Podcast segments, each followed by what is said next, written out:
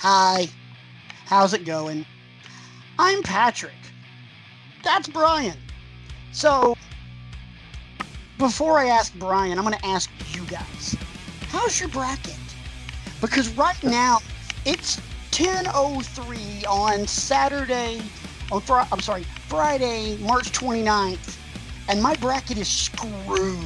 I mean, bursting into flames, on fire, sing Danny Boy, flush it down the toilet, done.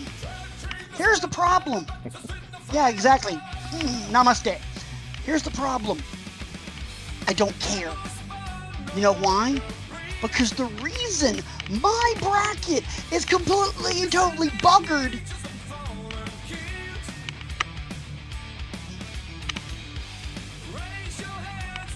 War damn. Welcome to Wrestling with Egos. I'm Patrick. That's Brian. And man, how you doing, brother? I'm doing well, sir. Um, my bracket is okay. It's on life support. Uh, I'm still mobbing with my Duke Blue Devils. Uh, we're tussling with Virginia Tech right now, but you know, this is always it, it's always an exercise in futility when you try to predict what's going to happen in a sporting competition because you never Oh. really can tell. Oh yeah, like you know when I picked North Carolina to go to the Final Four, and yeah, Like no, that. yeah, when hey, you know when when your squad just starts bombing threes in the second half, Yeah, Hey. UNC, UNC got pasted. yo yeah, So not gonna not gonna complain. Going to the Elite Eight for the first time in 30 some odd years. Hell yes, War Eagle. since Man. Sir Charles, did Sir Charles ever take them to the? No, Okay, uh, po- uh, a couple years post Sir Charles. okay. if memory serves correctly. Man, there has been a lot of stuff going on in A lot of interesting developments. yeah. Um, interesting's a good way to put it. A very good way to put it. Someone, some might also say, huh? Developments. Um, yeah, head scratchers. And it's not one of those things where I was rubbing my head last week and trying to make the hair grow. Uh, this is kind of one of those like, uh, Yeah. like, what's that facial expression you, you, you like to do? The the Brian face? Yeah, that. Can I'm? I'm just confused All right, at this point. all right. First off, can someone please explain to me why they put the SmackDown champ Women's Championship on Charlotte Flair? And this is no, no need for alarms or sound effects on this one. And I'm going to start this off a little hot because you know adrenaline's pumping tonight, brother. Hey, whoa, whoa, whoa, whoa, whoa, whoa! Mini rant mode on, unless mini. I'm gonna hold you to that. I promise. Unless what we get on Monday is this match is for the this match is for both titles, then what the bloody hell? Bottom line. This is a stupid move unless they're unifying the titles. Unless yeah, unless it is Raw title versus SmackDown title, Ronda, Becky, Charlotte, winner take all. I don't give a damn if it because there's been this this idea floating around on Twitter and on other forms of social media that the grand scheme is at the end of the night, Becca, uh, Becky holding the title, Charlotte holding the title, Bayley and Sasha holding the title, and them all standing holding their titles, kind of like the Chris Benoit Eddie Guerrero moment from WrestleMania 20. If that is what we're going towards, I'm done. Because that's to artificial. me, that is asinine. it's it, it's artificial. It's Mm. not. You didn't arrive at it organically. You uh you stamped out whatever momentum Asuka had just so you could have a photo op. Yeah. Is what you're saying. Right. Now, if it is winner take all, then I'm here for that because that just means that this main, that the official main event of WrestleMania 35 is it 35? This is 35. Yeah, WrestleMania. The the official main event of WrestleMania 35 is the biggest women's match in history because it's going to unify Raw and SmackDown titles, and that we have essentially, to paraphrase Tolkien, one belt to rule them all, just like we did the women's tag team titles. And I've Um, seen recently too where there's talk that these brand extension theories are done with. So if that's the case, then maybe this title unification thing has some legs to it, Yeah, where they've decided the roster is only so strong that you can have one champion going on both shows. Right. I've heard the same thing. Um, mainly, and it's mostly in part to the Fox deal that's coming up at coming up around October of this year. Right. um, that Fox wants to be able to have multiple, you know, have you know one champion, and that way it's not because you know Fox is putting what a billion into this deal. Hell yeah, they just they- hell yeah they're gonna they're gonna want to call some shots like that, rightfully so. What's your take on this, Brian? Aside from the, the fact of the pho- the the rumored photo op and you know the rumor that this also could be for all the marbles. Uh, on the surface, I just don't understand it because I'm I'm a fan of depth in a division, whether it's tag team, whether it's you know mid card, whether it's women's wrestling, whether it's whatever. And basically, what you've done with this move at face value is you've wrecked whatever depth you were creating on SmackDown, because we could sit here and rattle off all of the talented women that are wrestling on SmackDown that aside from Asuka, have basically been marginalized. But but it gets back to something that I'm going to talk about later on in the show. Not to you know tip my hand. You have a bloated WrestleMania card with you know dozens of matches, and at least, where at does least everybody? 70 match at least 70 matches by this point Yeah. Oh wait, they just added two more. Hold on. Um, but why couldn't you have on the kickoff show at least given Asuka a one-on-one match with, let's just say Sonya Deville, for example, because it's not like she doesn't deserve it, or Naomi, because it's not like she doesn't deserve it. But by doing Mandy putting the Rose. Mandy Rose, you know, by putting the belt back on on Charlotte, you're kind of saying, okay, not I, I don't have enough confidence in the women of SmackDown to put on a seven minute match that gets people talking or an 11 minute match that gets people talking or whatever. That's kind of the problem I have with it is, you know, you, you've wrecked all this hard work that you've done. And now there's Mr. Bigglesworth in, in the background. I hope Mr. Bigglesworth agrees with me. ladies and gentlemen jenny and no not the fashionista not the fashionista from nxt uk the Right. the the kitty Uh huh. yes not, ready, fa- not ready for his close up, apparently. no she is not ready for her close-up now Right. But that's my take on it. I just I I want to see the end game just like anything else, but I don't even know that seeing the end game would make me justify it because you know we talked last week. how I'm fearful of losing talent. You Yeah. know, I I'm I've always been impressed with Asuka and the work she's done. She's different. She's stiff. She's and but she's been what's the word I'm looking for? She's been watered down.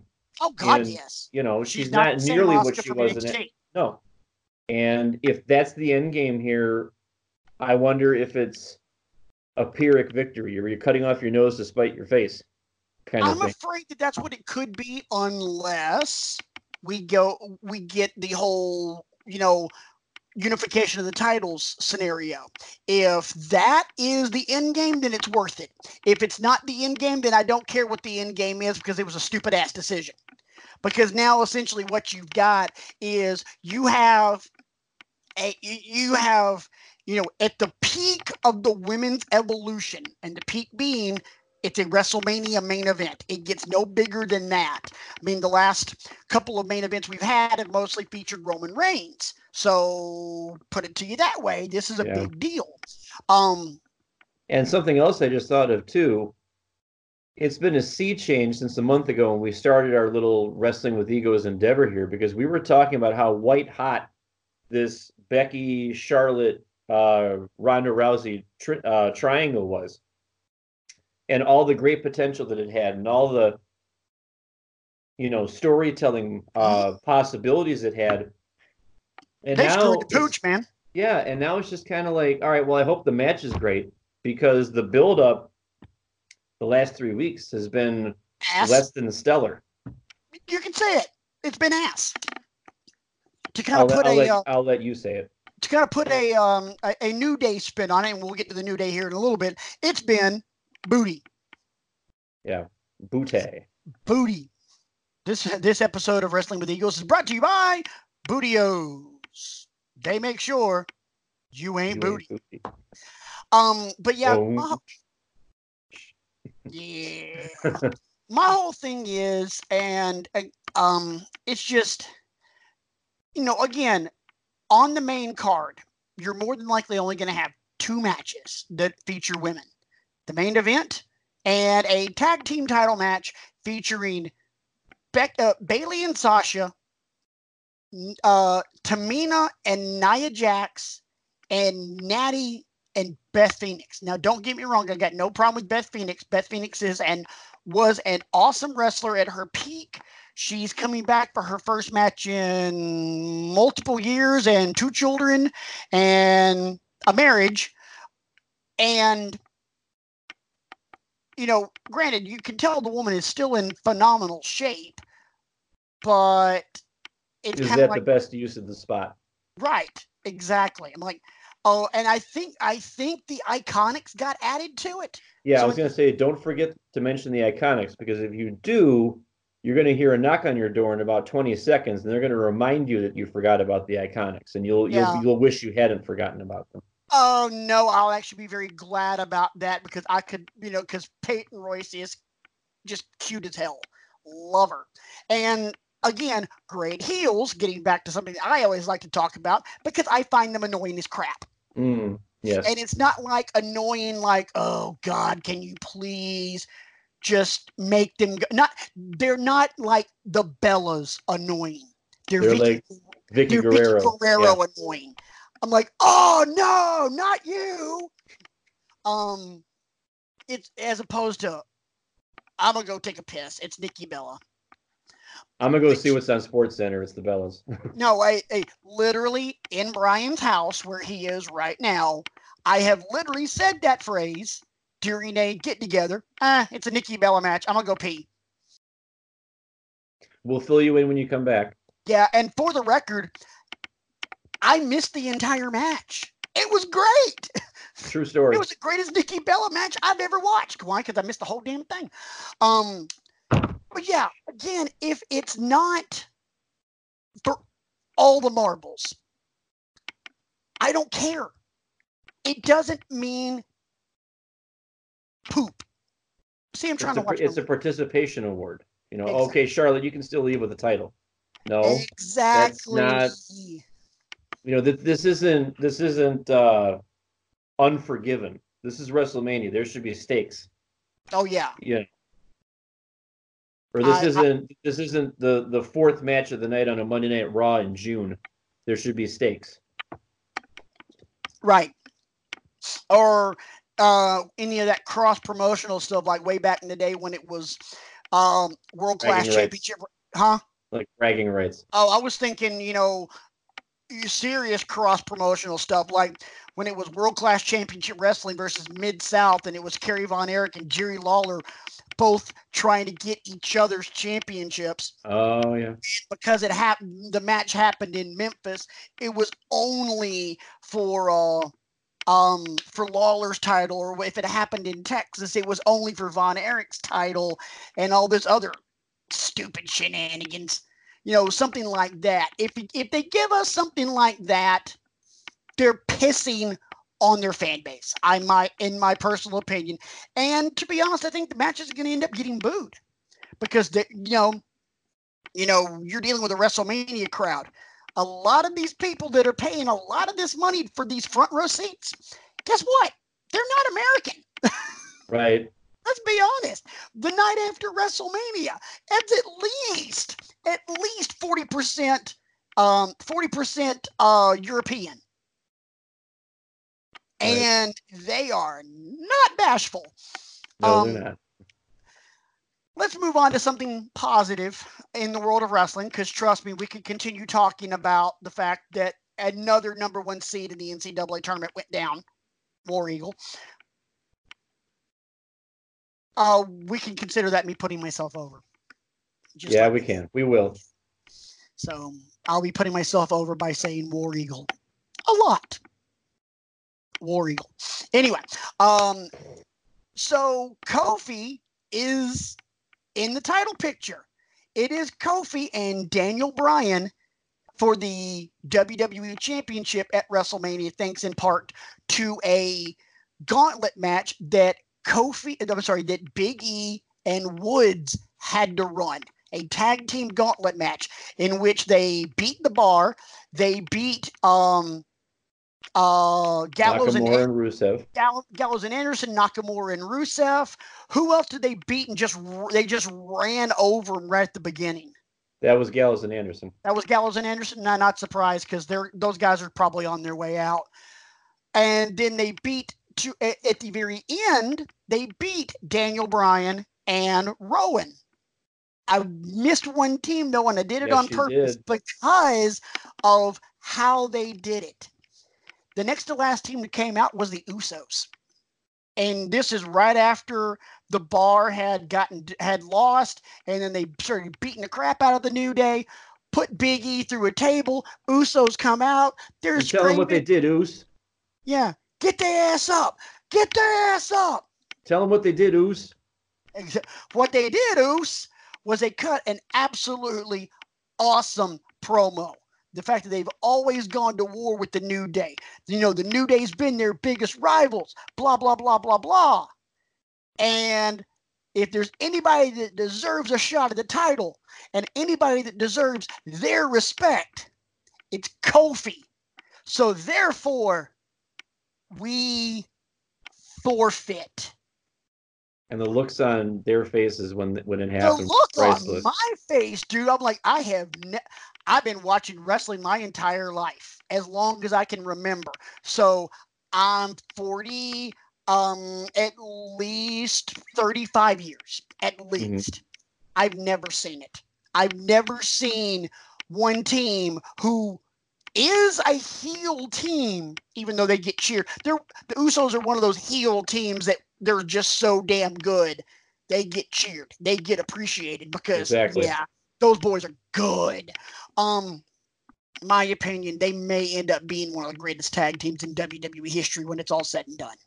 Um, but um, the fact that they just came out the SmackDown Live Tag Team Champions and they forfeited, I was like, that is a classy as hell move. Agreed. That was, and, and that's what I had written down too as my favorite part of the whole encounter because that, that's when you started thinking, okay, there's a chance they're going to do this now.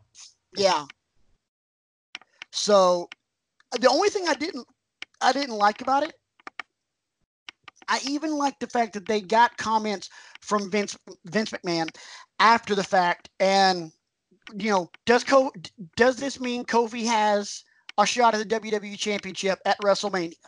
And he thought for a second, yes, and then he got in his limo, and that was and that was pretty much the end of the show. Gives me two things. Number one, possible validation Number two, possible Vince screwing with Kofi for one last shot.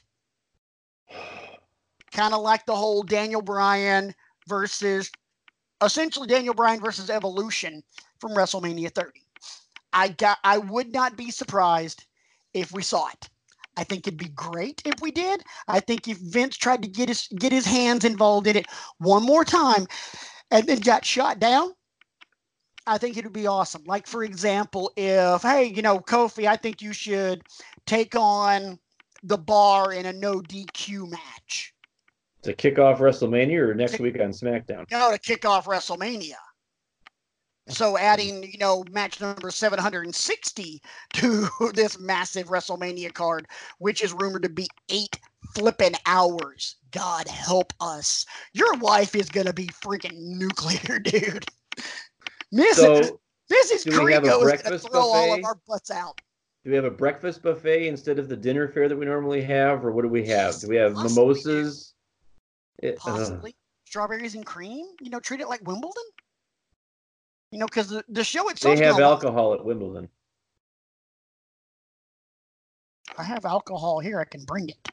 Oh, Mas tequila, por favor. Da da da da da da da da da. Anyway, sorry. Um, I don't. It would it would it wouldn't surprise me if we got that. Just to say, okay, like, okay, it's Kofi Kofi versus the Bar in a no DQ match. Well, you know, how do you stick it to Vince McMahon? It's a no DQ match. So Woods and so Woods and E come down the ring, beat the unholy crap out of the bar, give them a receipt from that table. Kofi gets the pin without breaking a sweat. And then we get that classic match between him and Daniel Bryan, which you know is going to be a great match. I guess if that's what I have to put up with. Dude, I don't think this story is done. I think we're going to get a little bit more, you know, sticking it sticking it to the fans and sticking it to Kofi before we get to New York City or New Jersey or wherever wherever the hell, excuse me, wherever the hell MetLife Stadium is, New Jersey. Who cares? It's not I'm not going. I don't give a damn. Um. Exactly. Um, so I like the fact that they have played this off as Kofi, you know, grinding and grinding and grinding because that's all he's ever done his entire career is just grind. And now he's here. So I'm just like, I, I like the way they're doing this. I know it's pissing a lot of fans off, like you. Well, I- I- mean, at some point, you reward him for the grind by allowing him to not have to grind for at least one week. You know, just say, okay, here's the match. It's you and Daniel Bryan, and here's what you know. I, I don't know. Well, here's here's my thing on this. I kind of adjusted my camera because my back's hurting a little bit, so I got to back up some. Um, and at the same time, I also got some criticism last week because apparently I moved around too much. Sorry, I still move around. I- I'm an animated dude. Piss off. And besides, I wanted to show off the Auburn T-shirt a little bit. Did That's the only reason you backed up. No, actually, my back is hurting a little. bit. Did I mention that Auburn beat North Carolina tonight? Twice. Three times. um. You can put a counter in the corner of the screen when we're done. I don't I, I don't know how to do that yet. And by the way, if anybody watching our show knows how to do something like that through Adobe Premiere, please let me know because I would love to be able to do that for upcoming shows. So if you know of a way to put a counter into the show, I Tweet at us at Rant Mode On or at B Crego15, and we'll get a counter on the screen thanks to your help. Yeah, and you know what? We'll give you a plug. We'll give you a plug. We'll give you a shout out because you know what? We're awesome people. Um, because we are. I'm more awesome than Brian, but hey, you know, whatever. It's cool. you gotta feel sorry for this guy. He has to put up with my ego all the damn time, which is another reason we this show carries the name that it does. Uh, anyway, getting back to Kofi, I think if we were to go that route, um, by the way, where is my pickle? If you went to Jimmy John's and you did not get me a pickle, you are a jackass. I went to Jimmy John's and got a beach club because it's a Friday during Lent and it's tuna. Oh, okay. And I was not served a pickle, sir. So Oh. Well, darn. you can march yourself down to Giant Eagle whenever you get a chance, and there's jars of pickles there. but they're not as good as those pickles at Jimmy John's. Those pickles at Jimmy John's are legit. And I have to say this one thing I love about hanging out with my buddy Brian is the simple fact that during the Lent, uh, Lenten season, I get to remind him that I was raised Southern Baptist and I don't have to worry about any of this any of this Lent stuff. So, you know, That's okay. May will be here before you know it, and then I can eat meat whenever I want. But anyway, you know what? getting back to Kofi. I can I can have steak anytime I want, damn it.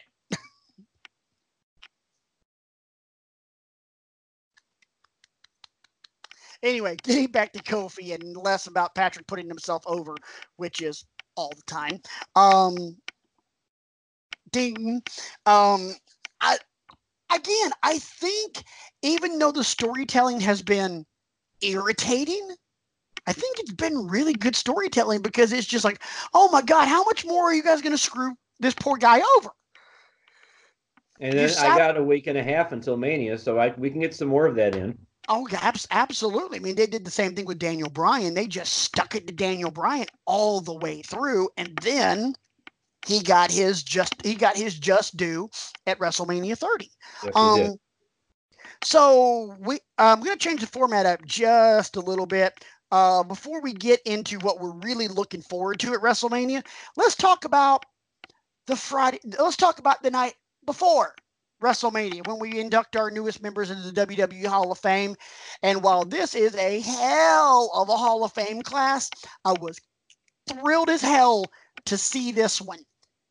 This uh, this past Monday, it was announced that arguably one of the greatest tag teams of all time one of the most influential tag teams of all time, is going into the Hall of Fame, the Hart Foundation. Bret well Hitman Hart, Jim the Anvil Neidhart, one of the absolute best tag teams there's ever been. I would put them, I would probably put them in my top five of best tag teams of all time.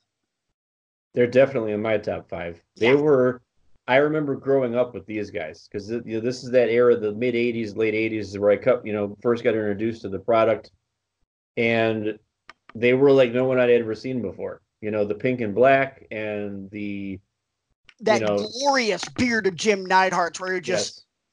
Yes. Mm-hmm. And just the the stiffness of their moves. Even Bret was a, was a very stiff worker. Oh yeah and you know Jim was the muscle. You know Bret was you know was better on the microphone than Jim was, but that was fine because everybody served uh, their purpose. I disagree with that one. I thought Anvil was better on the mic. I've never liked Bret on the mic. Even Bret, later on. Yeah, even later on, because you you know Anvil had one thing going, one really cool thing going for him.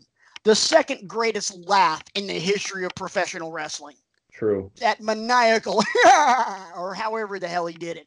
Second greatest laugh in the history of pro wrestling. Can you tell me who the who the greatest laugh in pro wrestling is? Would that be one million dollar man, Ted DiBiase? Because everybody's got a price. Yes. Hell yes. That was that is like evil laugh, You like elite level. Yeah. Just like, yeah, that's how it's supposed to sound. I love the fact that the Hart Foundation's going in. Uh, this they, is a pretty awesome class they put together. Oh, this God. is one of the better classes in recent well, Because you have to think one very big thing. This is three different inductees this year that will that will make their second appearance in the Hall of Fame. DX going in, that means Shawn Michaels gets his second Hall of Fame ring. Harlem Heat another one of my top five, by the way, going in. Booker T gets his second ring, and five now time. five time, five time. Um, get you know Booker T getting his second ring, and now the Hart Foundation get uh, getting Bret the Hitman Hart his second Hall of Fame induction to go alongside Ric Flair. I personally think that's just awesome as hell. For the record, since I've already mentioned of my top two of my top uh, my top five. The other ones would be number two, three, four, and five are always up for debate depending on what my mood is. But to me, greatest tag team of all time, Arn and Tully. Arn Anderson, Tully Blanchard gets no better than that. LOD, Hart Foundation, uh, Harlem Heat, and then for me, even though they were, you know, they never won. Well, they didn't win nearly as much as other tag teams. To me, just the fluidity of their moves, how great they got over both as heels and faces. For me, my uh, my last entry into the top five, the Midnight Express, Bob, uh, uh, Bobby Eaton and Stan Lane loved the Midnight Express. Uh, could have made a case, could have made a case for the Freebirds. Uh, could have made a case for Doc and Gordy, um, the Eliminators from ECW, Sabu and Van Dam from ECW. Um, Dudleys. Dudleys are, uh, you know, sometimes the Dudleys crack my top five as well. Please don't kill me. I loved the Dudleys. Don't get me wrong. So, but definitely two, the two that definitely make my list are Arn and Tully and then LOD. But anyway, that's a different side. That's a different point. Anything, any final thoughts on the Hart Foundation before we go into that topic that you definitely wanted to discuss? Yeah, it's well deserved, and it, it's you know it's nice to see you know tag teams getting you know some run this year with Harlem Heat and with the Hart Foundation, um, because you know that the tag teams that came after them were influenced by those guys. Oh God, yeah. You know, planning out the matches and you know being able to get the crowd invested. You know, having the having the tag titles for you know for long runs you know, it, it, it's well deserved to, to to no end, in my opinion. Well, you have to also think this generation of tag teams, especially like those teams in the early to mid '80s, those are the ones that started truly developing tag team finishers. Yes. That's when you got the heart attack. That's when you got the running power slam and diving headbutt from uh, from the British Bulldogs. Um, good grief, the Harlem Hangover, the Harlem Sidekick, um, all the moves, all the tag team, uh, the tandem moves that Harlem Heat did. Man, you know, they talk about the Rockers and the Hardys being those creators of tag team offense. Think about Harlem Heat because while the, you know, Michaels and Jannetty and the Hardys were so creative, yeah, Booker T and Stevie Ray were creative as well, but they were a crap load bigger than e- than any of those four guys, and they right. were able to move the way they did. I mean, Booker T. I always thought in the mid 90s all the way to 2000s, I thought he was one of the greatest athletes we had in wrestling.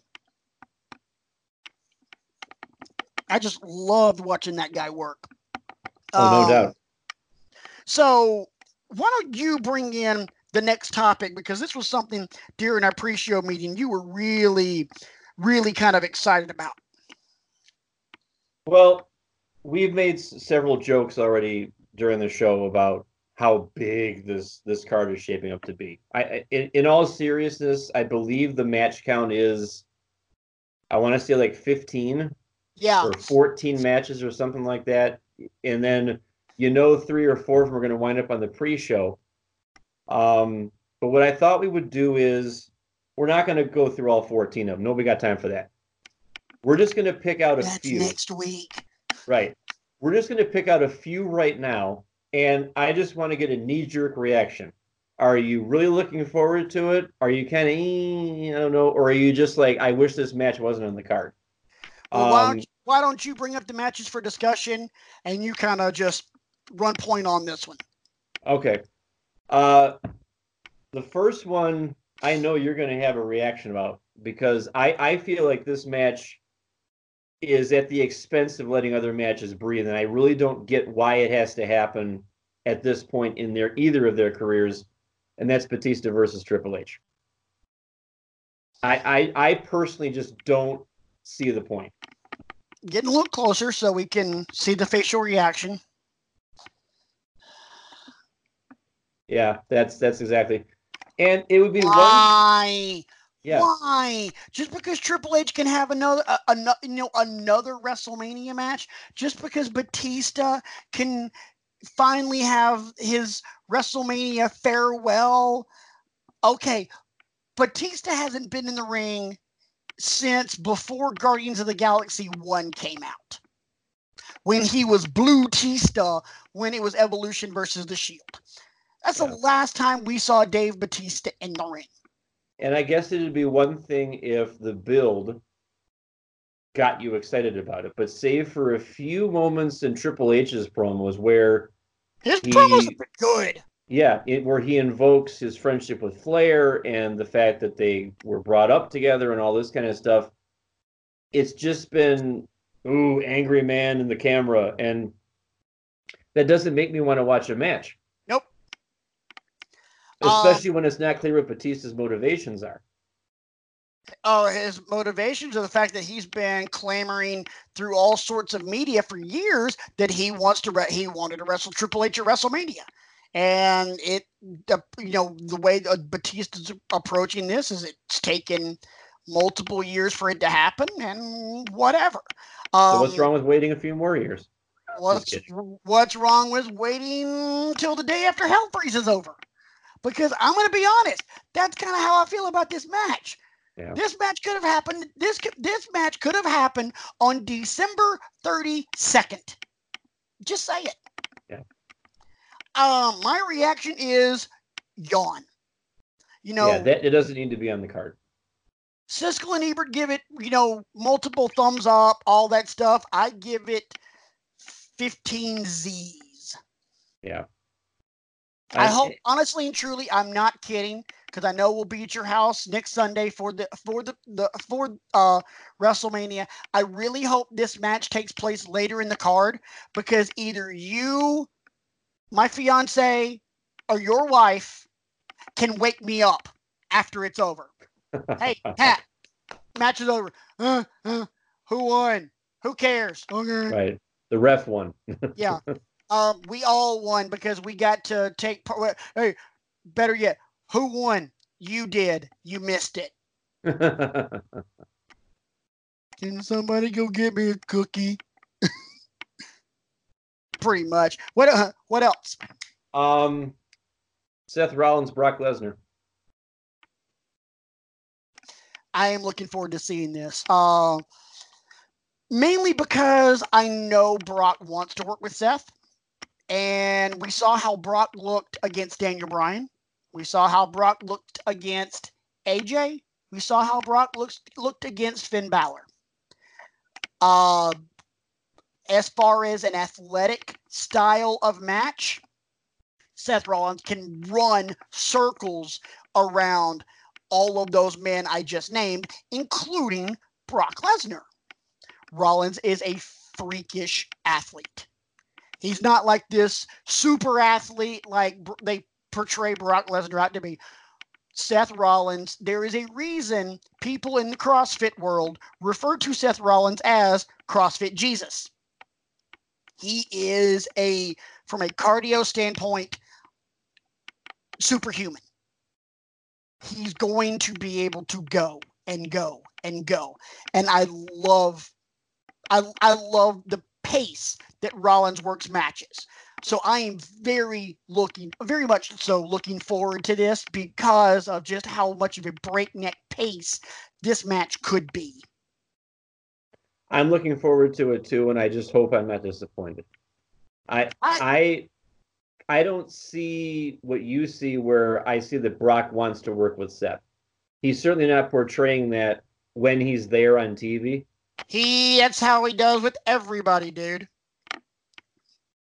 and I'm he over it. Want to get in, he doesn't want to get in the ring on Monday night and mix it up. He wants to get in the ring, hold the championship up, and let Paul Heyman talk. That's what he does. He shows up for pay per views. Sorry, that's what it is. That's all we're going to get out of Lesnar. But we know if he's working with someone that he actually gives a shit about working with, I know I just cussed. I'm sorry. Um, but if he gives a crap about this, he will work. Look, hey, dude, what kind of a match did we get out of him with Balor? We got a great match. It was a great story being told. Yeah, you were mad because your boy didn't win. We get that, but it was a great match. We're going to get the same out of this for the simple fact that it is Rollins. It is a guy that Brock wants to work with. Look, the only time he's really laid an egg in a match in the last couple years was WrestleMania in Texas when he fought um, Dean Ambrose. Dean Ambrose is lazy. Right. So I mean, hey, there, you know, that's that's what you got. Well, how about and you said you were looking forward to it, but you have a, you're just afraid you're going to be disappointed. Yes, I, I'm afraid that. Spoken like a typical man. I'm afraid that I'm afraid that you know we're just going to see a parade of F5s and suplexes, and that, that that's not compelling wrestling to me.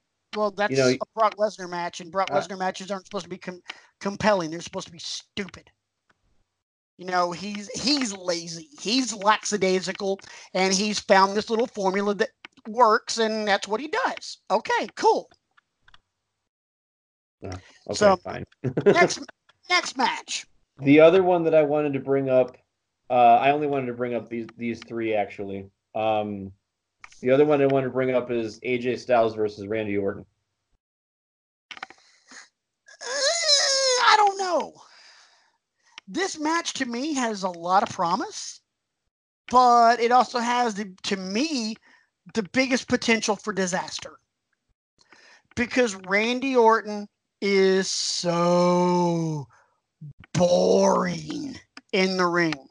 If he is so compelled, he can have a great match. We saw we've seen it plenty of times. He's had great matches with Daniel Bryan. He's had great matches with he, he's had great matches with Jeff Hardy. He had a fun, an amazing match. Uh, CM Punk at the WrestleMania in Atlanta. Uh, Rollins at WrestleMania 31 with the greatest RKO out of nowhere in history. Yep. Um, he's proven that he can have great matches, but they're few and far between. That's like me telling a really funny joke. Every once in a while it'll happen. I'll pull one out of my ass. But most of the time my jokes are usually stupid or they don't make sense. So, yeah, I mean, Randy Orton is a Patrick joke.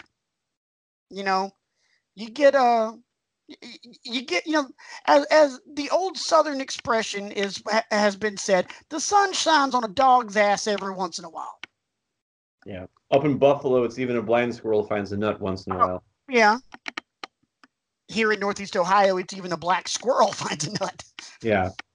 yes we have black squirrels in uh, Mm. uh in northeast ohio Yeah. no word on no word as to whether or not they're oppressed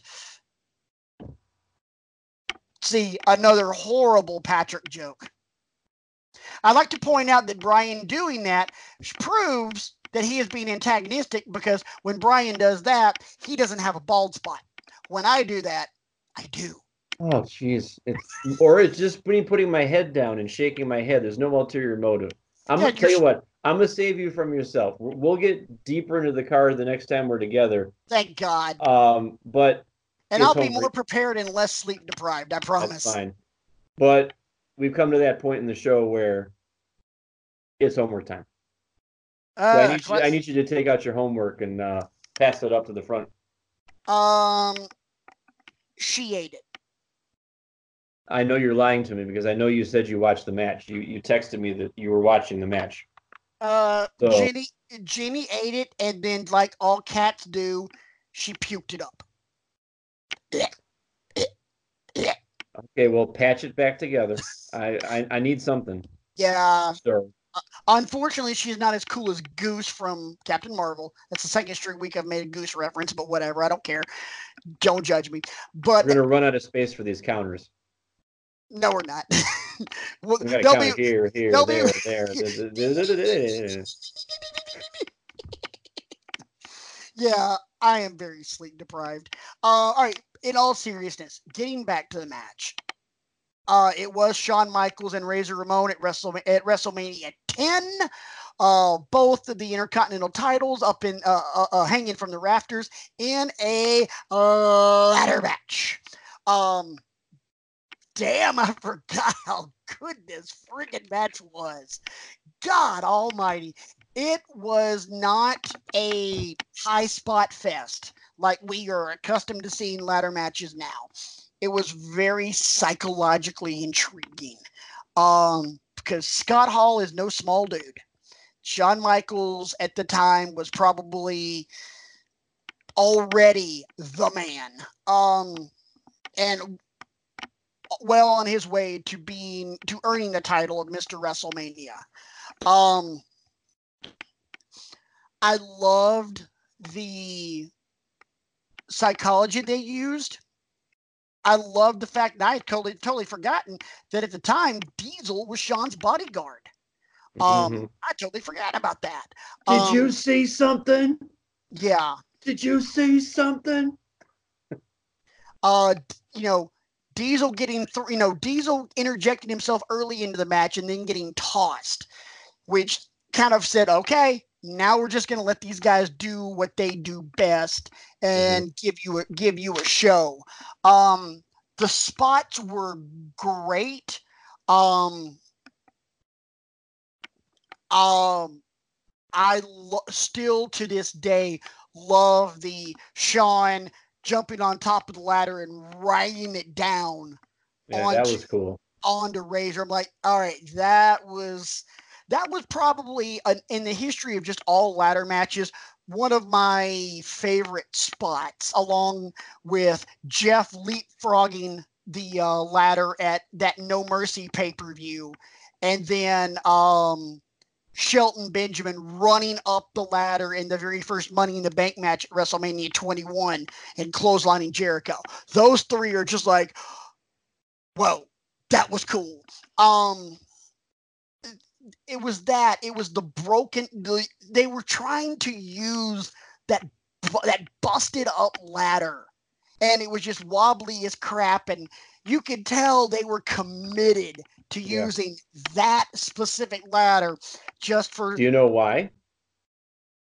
Remember last week i promised you some inside scoop, inside scoop on this match? Yes hit me. Very recently on youtube uh, Shawn and Razor got back to Shawn and Scott got back together and watched footage of the match.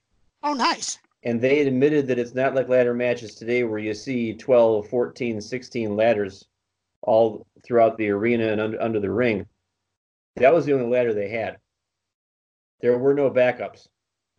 And Shawn goes, that's, you know, Shawn and Scott both said that's why we had to make it work you know, we couldn't get too crazy with it because if we broke the ladder, it's like, well, then what do we do? We go to the back and get another one? They didn't think that far ahead. So that ladder they had was the only ladder they had to work with. Oh, crap. Talk about um, without a net. Yeah, really. Um, I, I I thought it was a great match uh, ends with Razor climbing the ladder, getting both titles. Shawn tied up in the ropes. Well, it, it was his ankle, right?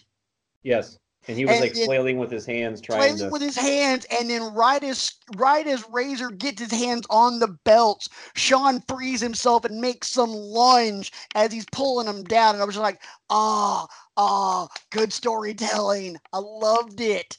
Yeah. Um, great great match. Um, so if I have to grade it, like we always do, it's an A plus. Yep. It's, it's an A plus for the simple fact it's not an all time like it's not an all time classic. Like one of the not I would never say it's one of the greatest matches ever.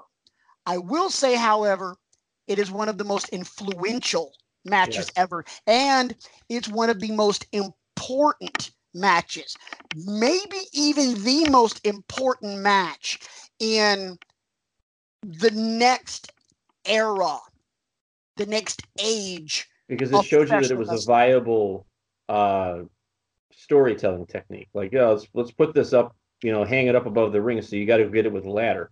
Right. Um. So I thought because of that, I still say that it, that that match is the standard bearer for the vast majority of gimmick matches in professional wrestling, not just WWE, across the board.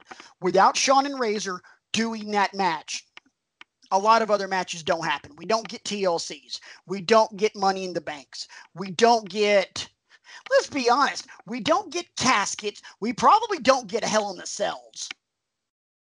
So fair point. I think this match kind of becomes the godfather of all gimmick matches because it's it proved that it doesn't have to just be mano a mano in a singles match to determine a championship. There's other ways you can escalate the story. Mm-hmm. Yeah, and there's other ways of telling the story. And I thought Scott and Shawn used the ladder not just as an instrument to beat the crap out of each other, but as an instrument to tell the story, which is why it's an A plus. Phenomenal Agreed. storytelling. Phenomenal storytelling set the bar as far as what a gimmick match should be, but at the same time, trailblazed. Yep. You know, kind of, you know, you. I always go back and I, I like to watch it every once in a while. JBL's introduction of Ron Simmons at the Hall of Fame when he says, without, you know, so and so, there wouldn't have been a Satchel Paige. If there wasn't a Satchel Paige, there wouldn't have been a Jackie Robinson. Without a big cat Ernie Ladd, there would have never been a Ron Simmons, and there never would have been a Rock. Without Shawn and Razor doing that match at WrestleMania 10, there wouldn't have been a Hardy's Edge at No Mercy. There wouldn't have been a TLC with the Hardys, the Ed, Hardys, Edge and Christian, and the Dudleys. And the damn sure wouldn't have been a Money in the Bank. The damn sure, in my opinion, damn sure wouldn't have been a Hell in the Cell. Yeah. Because think about this: you get to the first Hell in the Cell match. Who helped carry that one? Shawn. Yeah. So well, I'm yeah. glad it was very well received by. Love it. All right. Are you ready for yours? All right. Well, I told you last week that I was going to go off the beaten path just a little bit for this one. And I just a little bit. So I'm going to give you a choice. I'm going to give you Paper or plastic? no, no, glass or plastic, kind of like from The Rock, because you're either going to fit into a plastic container or a glass jar when this is all over. Oh boy.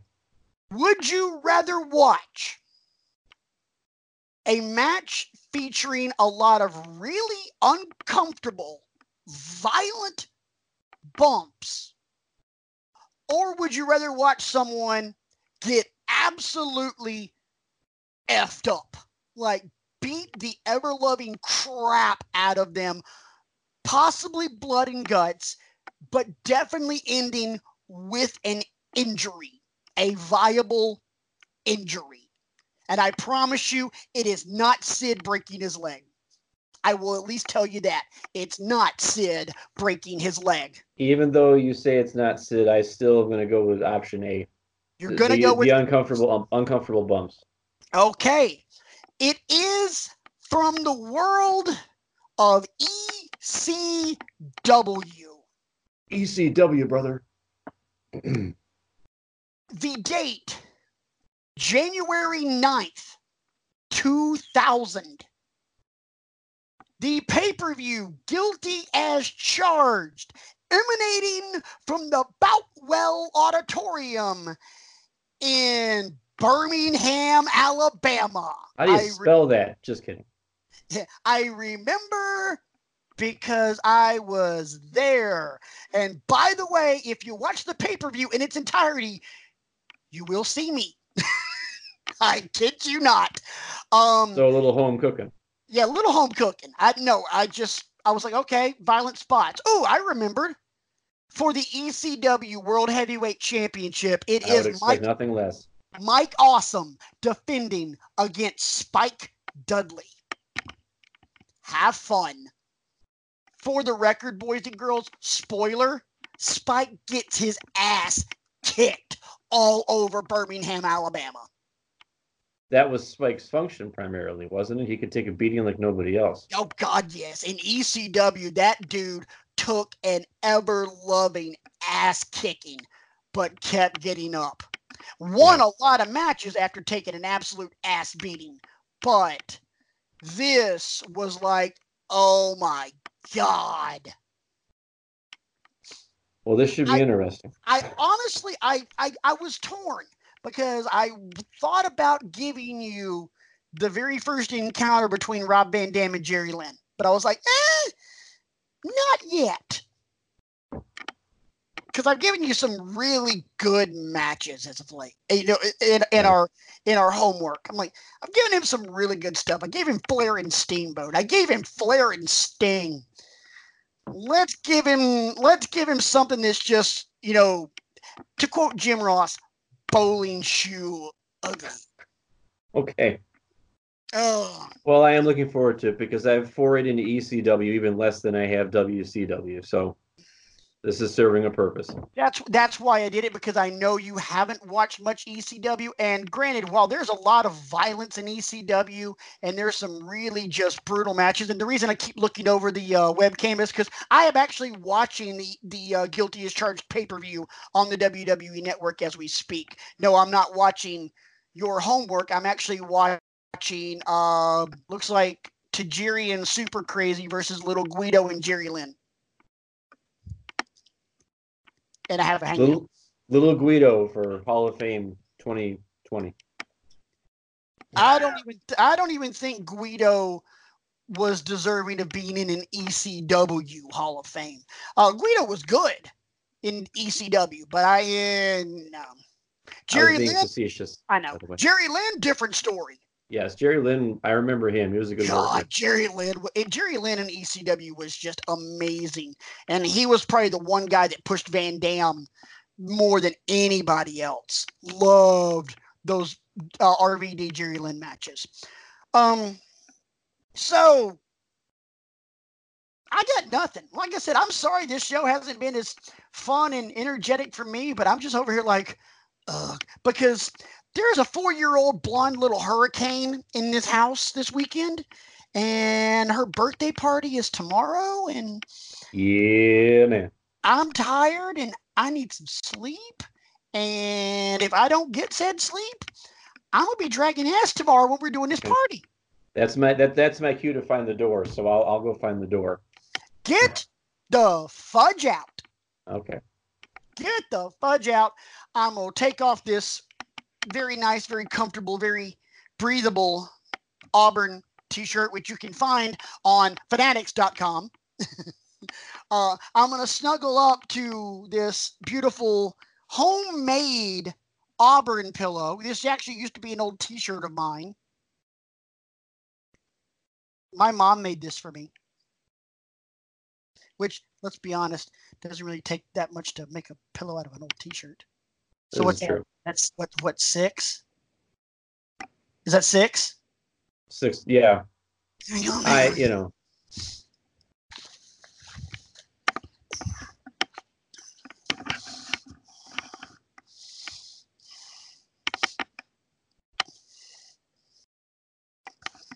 Yeah, I can keep going. I can Yeah, keep finding could. stuff, but yeah. We will wait, wait, wait, wait. Let's go for number you- eight. Oh my gosh. And there's the glare again. Okay, that's great. Uh, while he's busy Oh, putting himself face. over, yeah. We, while face. he's busy putting himself over, I will give you a little bit of a preview of next week. It's the go home show before WrestleMania. And Yeah. what the two of us have decided is anytime there's a go home show of such consequence, we're going to be in the same room as each other. Which means, as opposed to last week when he says something asinine, and I have to go like, next week I'll just slap the crap out of him. Well, we, to be fair, we are trying our best to be a lean, mean wrestle talking machine. You thought I wasn't going to put that Ah! in there. I almost thought I was like, we're gonna get out of here. We're gonna uh, we're we're like No. minutes away, and we're gonna get out of here without you having to do it. Nope. And I was prepped, and I'm like, This, this is a thing. I was. I, I, I had already had it in my head. I'm like, we're gonna sign off. You know, I'm Patrick Swafford. That's my story. And uh, uh, uh, I'm Patrick. That's Brian. That's my story. We're sticking to it. And Brian didn't get his catchphrase in this week. Click. Sucks to be Uh, you. It sucks to be me. It sucks to be me. 'cause I'm the man. I got my phrase in. Okay, I've put myself over eight times, so that's that, that's wrestling with egos record. But you know what they always say? Records are made to be broken. Fun show, Brian. Yeah. You know, I just got to antagonize the crap out of you for 59 minutes and change. That, that- I, I couldn't think of a better way to spend a Friday night. So I can. I can oh, think of yeah. a lot of different ways of spending a Friday night. Don't get me wrong. I love you to death, man. You're my best friend. But trust me, antagonizing you, doesn't even crack the top ten. I get it. Fine. Whatever. eh, no, no, no. Okay. it's, Well. it's top five. Okay, well then signing off until we meet Okay, again. Hey, keep in mind, Mm. number one is impossible because in order to have number one, I'd have to win the Powerball because then I'd find some little island off the coast of, you know, you know the eastern or the find some little island in the Atlantic coast and buy it and name it Patrick's Big Damn Island, and then declare my own country, where I would I I would I would declare myself supreme overlord. Okay, just make sure we have some land. You, you kidding me? You you kidding me? You're automatically a citizen. Well, but I'm just saying, make sure we have some land because you and the missus are automatically citizens when when I ha- when I am supreme overlord of my own country. okay. You know, dude, Thanks for the invite. you you and B and you know the asshole savant. Yeah, you guys are knighted automatically. You know, Sir Brian. I like the sound of that. Yeah, Sir Brian. Yeah. You're, Before we you're- get any more out of control, though, I think it might be time to put a ribbon on this. Yeah, I think so too. Because let's go ahead and be honest.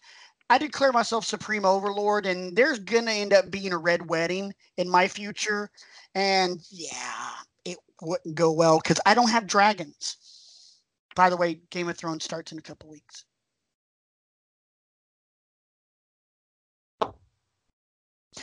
My name's Patrick.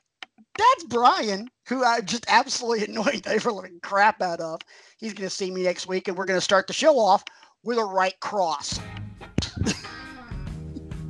and that for it, and and that class is how you properly connect with someone's face, especially if he's annoying as a son of a bitch. Ain't that right, Brian? Uh huh. That's right.